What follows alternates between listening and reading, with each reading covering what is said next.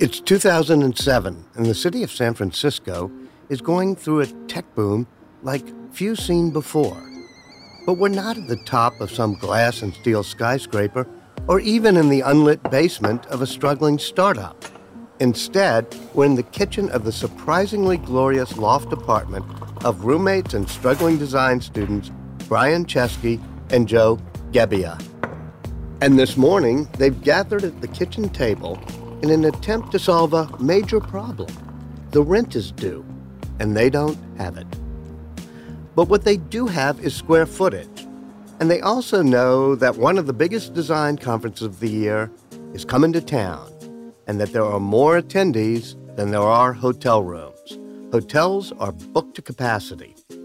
While Chesky and Gebbia don't have the rent to afford their massive apartment, they do have a lot of space to potentially rent out. This is the moment when they hit on the idea of building a website and offering up space in the loft that they can't afford. The offer is unique. It isn't something that would tempt your typical hotel patron. Chesky and Gebbia will not be giving their guests their own washroom or bedroom or even a bed. All Chesky and Gebbia offer is floor space and an air mattress. And if you haven't guessed yet, that is where the air part of Airbnb comes from. And the results were not really what anyone would consider a success. Chesky and Gebbia secure a total of three guests, earning less than a total of $240. In fact, it's not clear if it was even enough to cover their rent that month. However, Chesky and Gebbia are convinced that they're onto something. And that something, Airbnb, is about to fundamentally disrupt the hotel business in ways that will change it forever. Just how their idea goes from failure to the future of the hotel industry is what we're about to discover. I'm Walter Isaacson, and this is Trailblazers, an original podcast by Dell Technologies.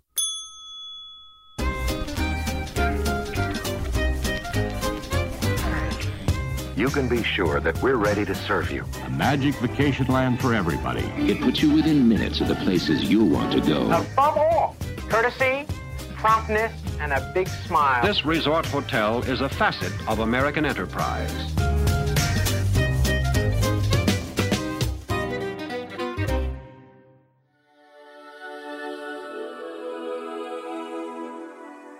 Joining companies like Google, Xerox, or Uber Airbnb has achieved the mythic status that only the world's most disruptive companies have reached. It has become a verb. Leigh Gallagher is the assistant managing editor of Fortune magazine. She found the story so intriguing that she wrote a book about it. It's called The Airbnb Story. In Airbnb, I saw this incredibly disruptive social business and cultural phenomenon that just, you know, started as this completely fringe idea that no one, and I mean no one, thought would work and grew to become this thing that just grew like wildfire, caught on like crazy with the consumer, and um, has disrupted the hotel industry and become really part of our cultural zeitgeist. The story of Airbnb's success is particularly intriguing because it wasn't the first digital booking service. By 2007, websites like Couchsurfer and others were already up and running. And the concept of home sharing, something your great aunt might have called taking in boarders, isn't all that revolutionary. Just listen to Brian Chesky, Airbnb's co founder, speaking at an Aspen Institute event. I think Airbnb maybe set the record for the worst idea that ever worked. and it was because like people say, well, why would a stranger ever want to stay in your home? And the reason I'm saying all this is because of a conversation I had with my late grandfather before he died. He said, well, I used to do this when I was a kid. And I said, well, what does that mean? He said, well, Brian, when I was a kid, I used to stay in boarding houses. And as I started realizing this, like we're like, like either we could get credit for or accused of being a disruptor. And I like to think that like, well, maybe like hotels disrupted what we were doing in the first place. So I don't think that what we're doing is massively taking the world into a place that's never been to, to before. Jan Freitag, senior vice president with Premier Hotel Benchmarking Service STR, puts it this way. You could argue that when Mary and Joseph didn't find a place in a hotel, they went to you know somebody offering them uh, alternative accommodations. So this has been around for quite a while.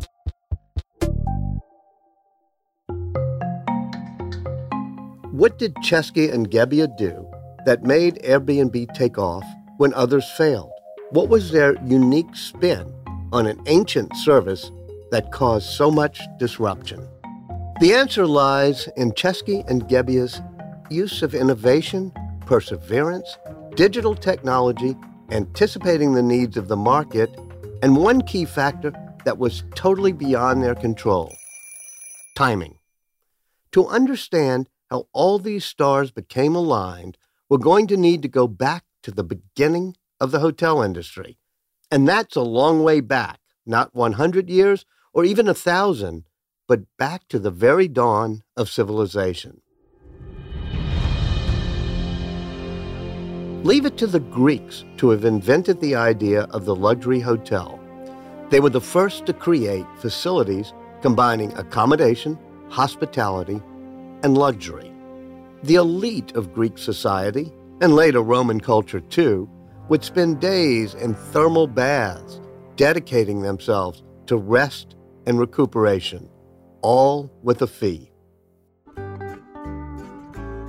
The legacy of these Byzantine vacations can still be seen today, inspiring all inclusive resort vacation companies like Club Med and beaches.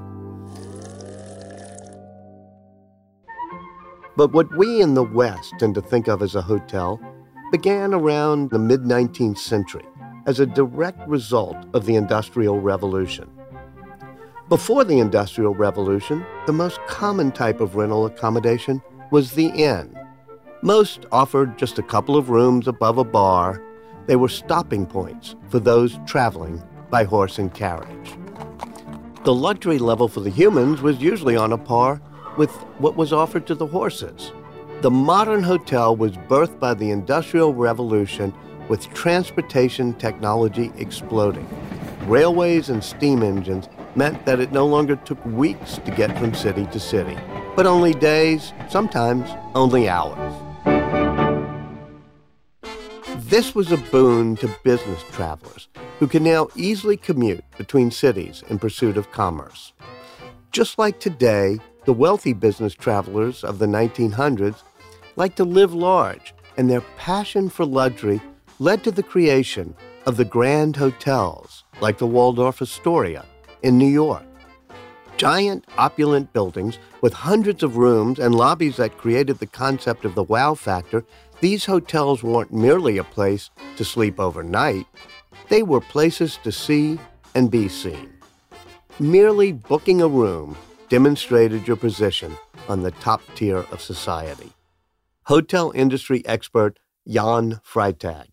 Those types of properties, they have always prided themselves at their uh, food and beverage offerings, you know, at the hotel bars. I mean, if you look at, if you think about the original W hotel bars in New York City, you know, people stayed in the hotel just to get into the bar. Right up to the 1930s, these grand hotels prospered. Eventually, a handful of these grand hotels ended up being purchased by single owners, creating the first hotel chains. And that's pretty much the way things stayed until the 1940s and the hotel industry's next great disruption. This one would also be provoked by a technological innovation in travel. But it wasn't the train this time, it was the automobile and the jet. The war was over, and veterans returning home brought with them a desire for travel. At the same time, the price of both airline tickets and cars were getting cheaper and cheaper. And suddenly, a whole new demographic emerged as a customer for hotels the middle class. And they came with a whole different set of needs. They're not so interested in marble floors and fancy bars. Their main desire? Affordability. Fortune magazine's Leigh Gallagher. The first disruption in the hotel industry was the chain motel, the roadside motel, and that was Holiday Inn in the 1950s. Every three days, a brand new Holiday Inn opens up. And the notion there was that, you know, there were all these big hotels, but we're going to be affordable. Every room is going to be exactly the same. And people, families who are on road trips because the car was new, are going to have a place to park and stay for the night that's affordable. But as well as affordability, the middle class traveler also demanded the comforts of home, and they wanted to get it everywhere they went. Professor Chekitan Dev teaches marketing at Cornell University.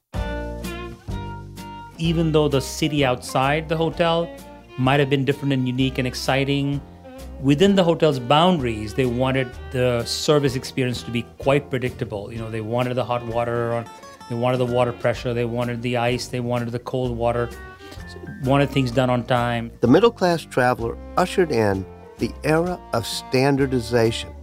Soap is individually wrapped, and lobbies in different cities are designed to be almost identical. In his 1997 memoir, The King of Standardization, J.W. Marriott wrote this When I say that the company's prosperity rests on such things as our 66 steps to clean a room manual, I am not exaggerating. The grand hotels were completely disrupted. Luxury was out. Clean affordability was in.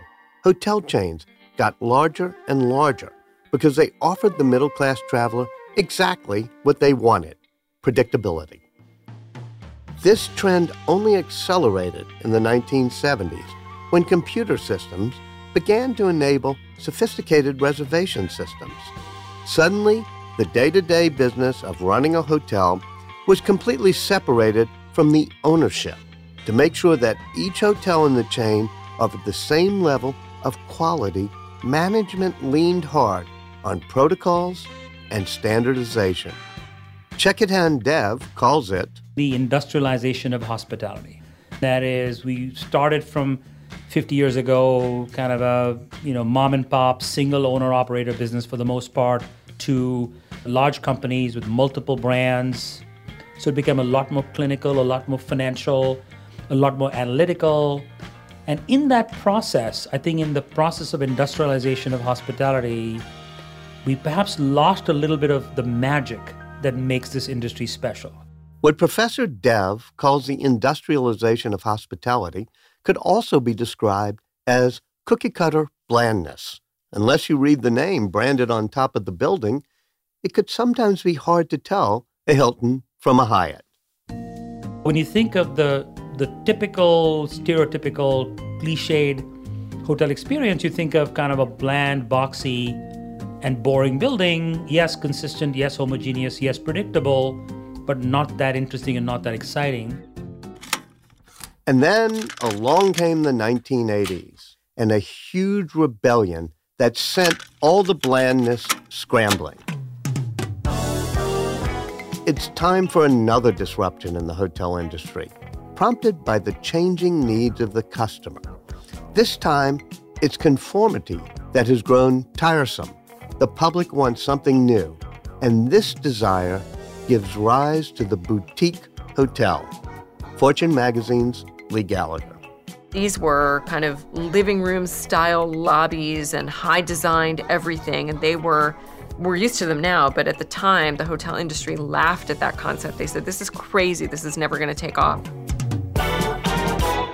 The boutique hotel could easily have played itself out as little more than a design trend, but it transformed into full on disruption when once again the changing needs of the customer meet a technological revolution.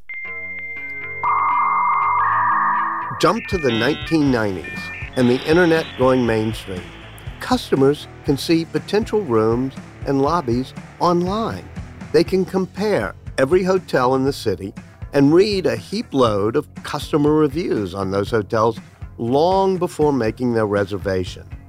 The desire for conformity is all but eliminated because, for the first time, guests know exactly what to expect before setting foot in a lobby. Uniqueness becomes the new standard. Cornell professor Chekitan Dev. And not only do they want a unique experience outside the hotel to be in new and interesting places, but they also want to be inside the hotel. They want to feel like they're part of that locality, part of that community, part of that local experience. The quest for uniqueness drives the hotel industry right until the turn of the 21st century as the general population becomes more comfortable doing things online. And it's right around here that Airbnb founders Brian Chesky and Joe Gebbia are sitting down at their kitchen table trying to figure out how to come up with rent. The time is ripe for another disruption of the hotel industry. Brian Chesky puts it this way. And the idea was what if the internet moved into your neighborhood? And that's what this is. It's the internet moving into your neighborhood. And what it really means is that people, for the first time, can become micro entrepreneurs. They can actually build a reputation and they can offer goods and services. But despite these good intentions, Airbnb had a surprisingly difficult time making a go of it. Back in the early 2000s, nobody thought Airbnb was anything other than a great big hole to throw your money down. Fortune's Leigh Gallagher. They did a, you know, bare bones version of Air Bed and Breakfast to launch at South by Southwest in 2008. And nothing happened. They launched it three different times. They couldn't get traction. They worked for a whole year and they basically got no business.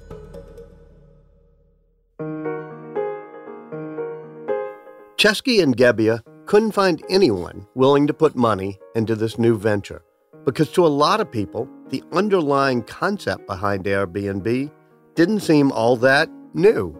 Home sharing has been around for a long time. It wasn't necessarily called that. It was called vacation rentals, but it has it is not a new business. Um, no one would even meet with them, let alone invest in them. And so it sort of began this journey of trying to get people to buy into this idea, and no one would. You know, they, they ran out of money. Joe and Brian each ran up credit card debt to the tune of $30,000. Um, they just kept at it. So, what did Chesky and Gebbia do to turn Airbnb from a flop into a company valued at over $30 billion? It wasn't so much that they changed their service, instead, they changed their message. Brian Chesky. There's a, a study that was shown in the United States that the average power drill, I think, was used 13 minutes in its lifetime. And there are 80 million power drills. What the hell? Every neighbor has a power drill. Why can't they just share? And, and maybe it turns out what people need aren't power drills, they just need a hole in their wall. So maybe instead of sharing power drills, the best thing to do is have a service where you press a button, when you need a hole in your wall, and someone comes over and they take care of it for you. And if that person has a reputation and you can get it on demand with a click of a button, suddenly the society can be much more efficient. It was with this idea, the notion of participating in the sharing economy, that things finally clicked with Airbnb's target market. And not just sharing unused resources, but sharing experiences as well. Leigh Gallagher. Airbnb, it really popularized this notion of sharing the space while both parties are present. You know, typically you'd rent someone's vacation home and that was it. You just got the whole place to yourself. But this notion of sharing a home while you're there was very new and very disruptive. And that, incidentally, is one reason why every investor ran screaming from it. They thought that was crazy. People are going to kill each other. It's never going to work. This message, a focus on community, resonates strongly with the millennials. They're tech savvy, they live online, and they're hungry for one thing above all else authenticity.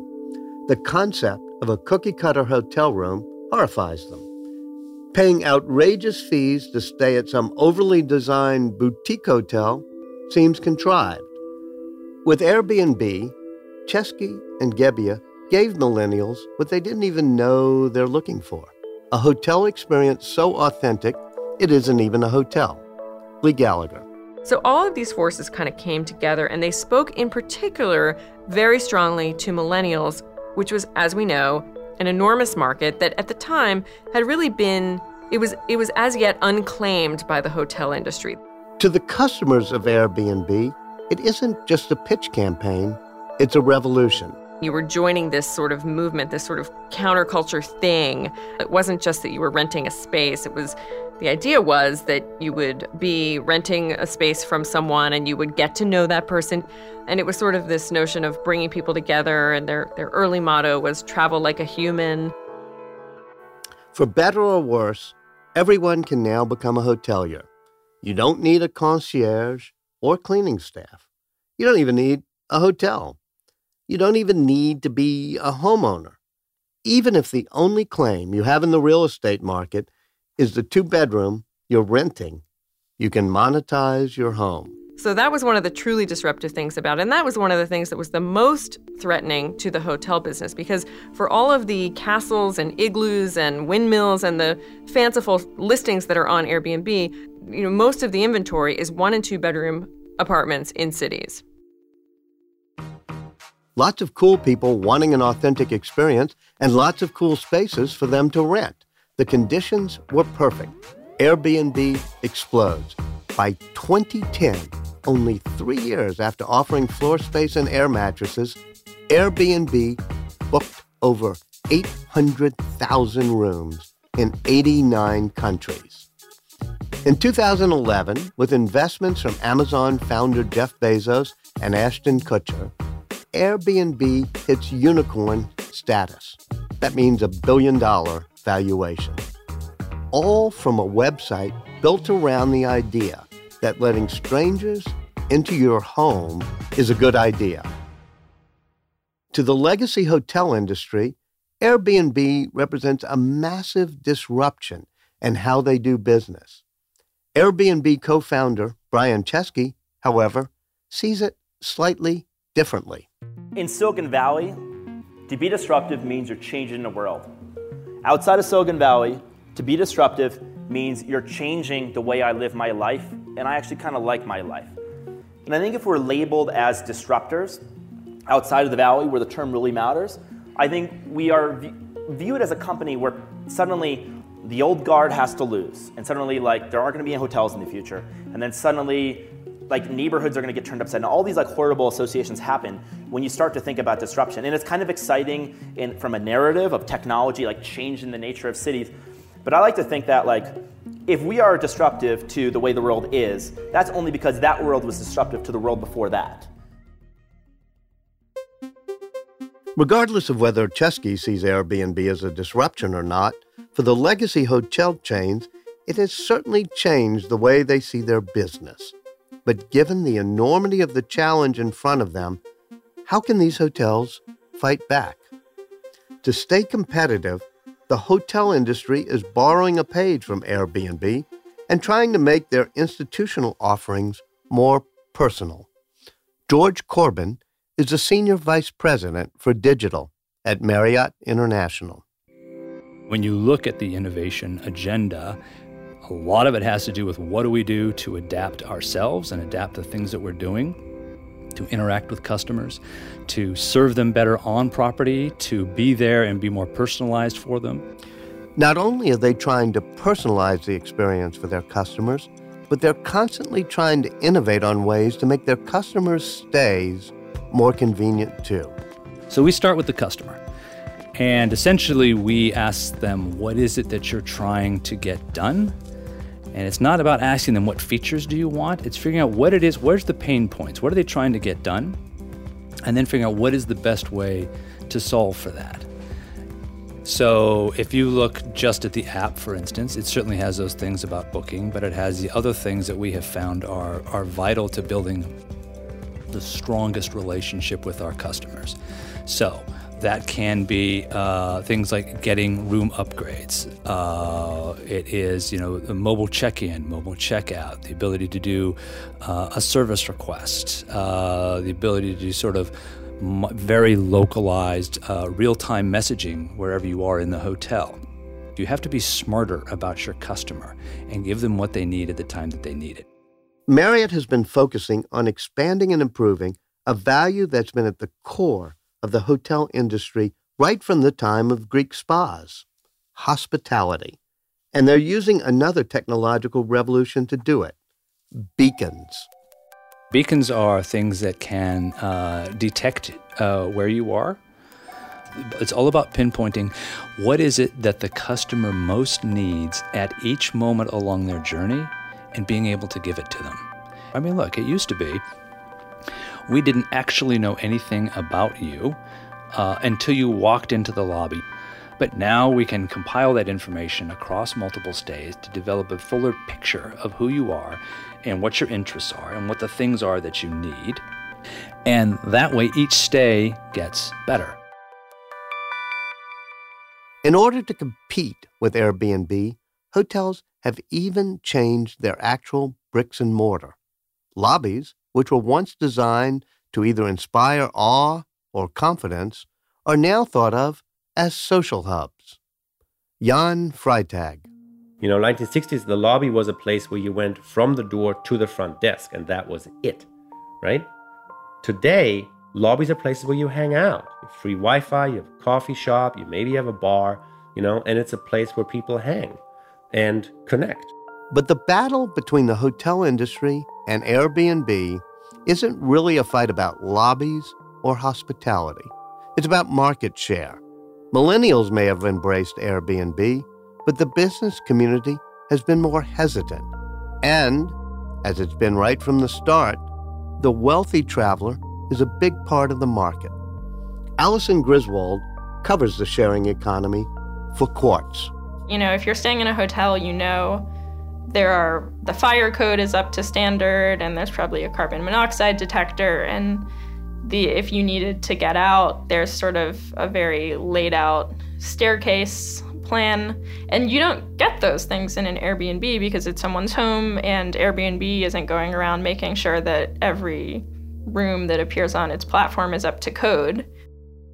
Airbnb cannot guarantee that the Wi Fi is working or that the neighbors turn off their stereo at 2 in the morning. Many travelers still prefer the dependability of a hotel. It's possible that traditional hotels and Airbnb can exist side by side, offering the same service in different ways.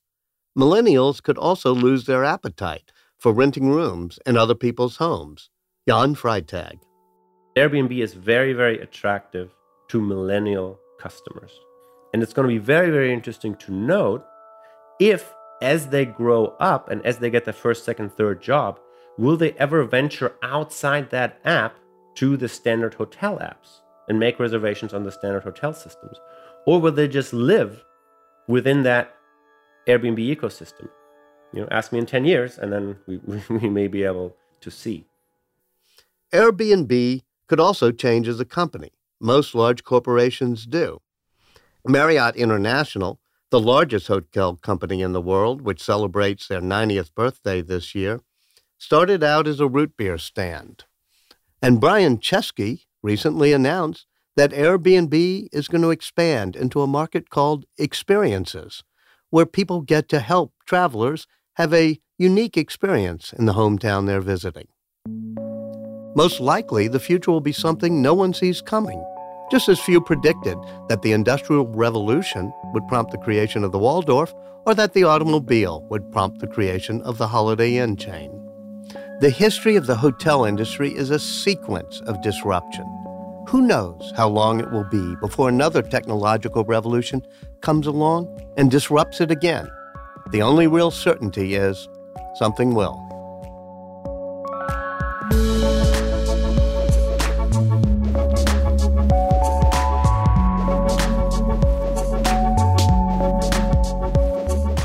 I'm Walter Isaacson, and you've been listening to Trailblazers, an original podcast from Dell Technologies. If you want to find out more about the ways the hotel industry is turning to digital technology to create personalized guest experiences, be sure to visit delltechnologies.com slash trailblazers6. That's trailblazers and the number six. You can subscribe to the show on Apple Podcasts or wherever you get your podcasts. And if you like, please leave us a rating and a review. We'd appreciate it. Thanks for listening.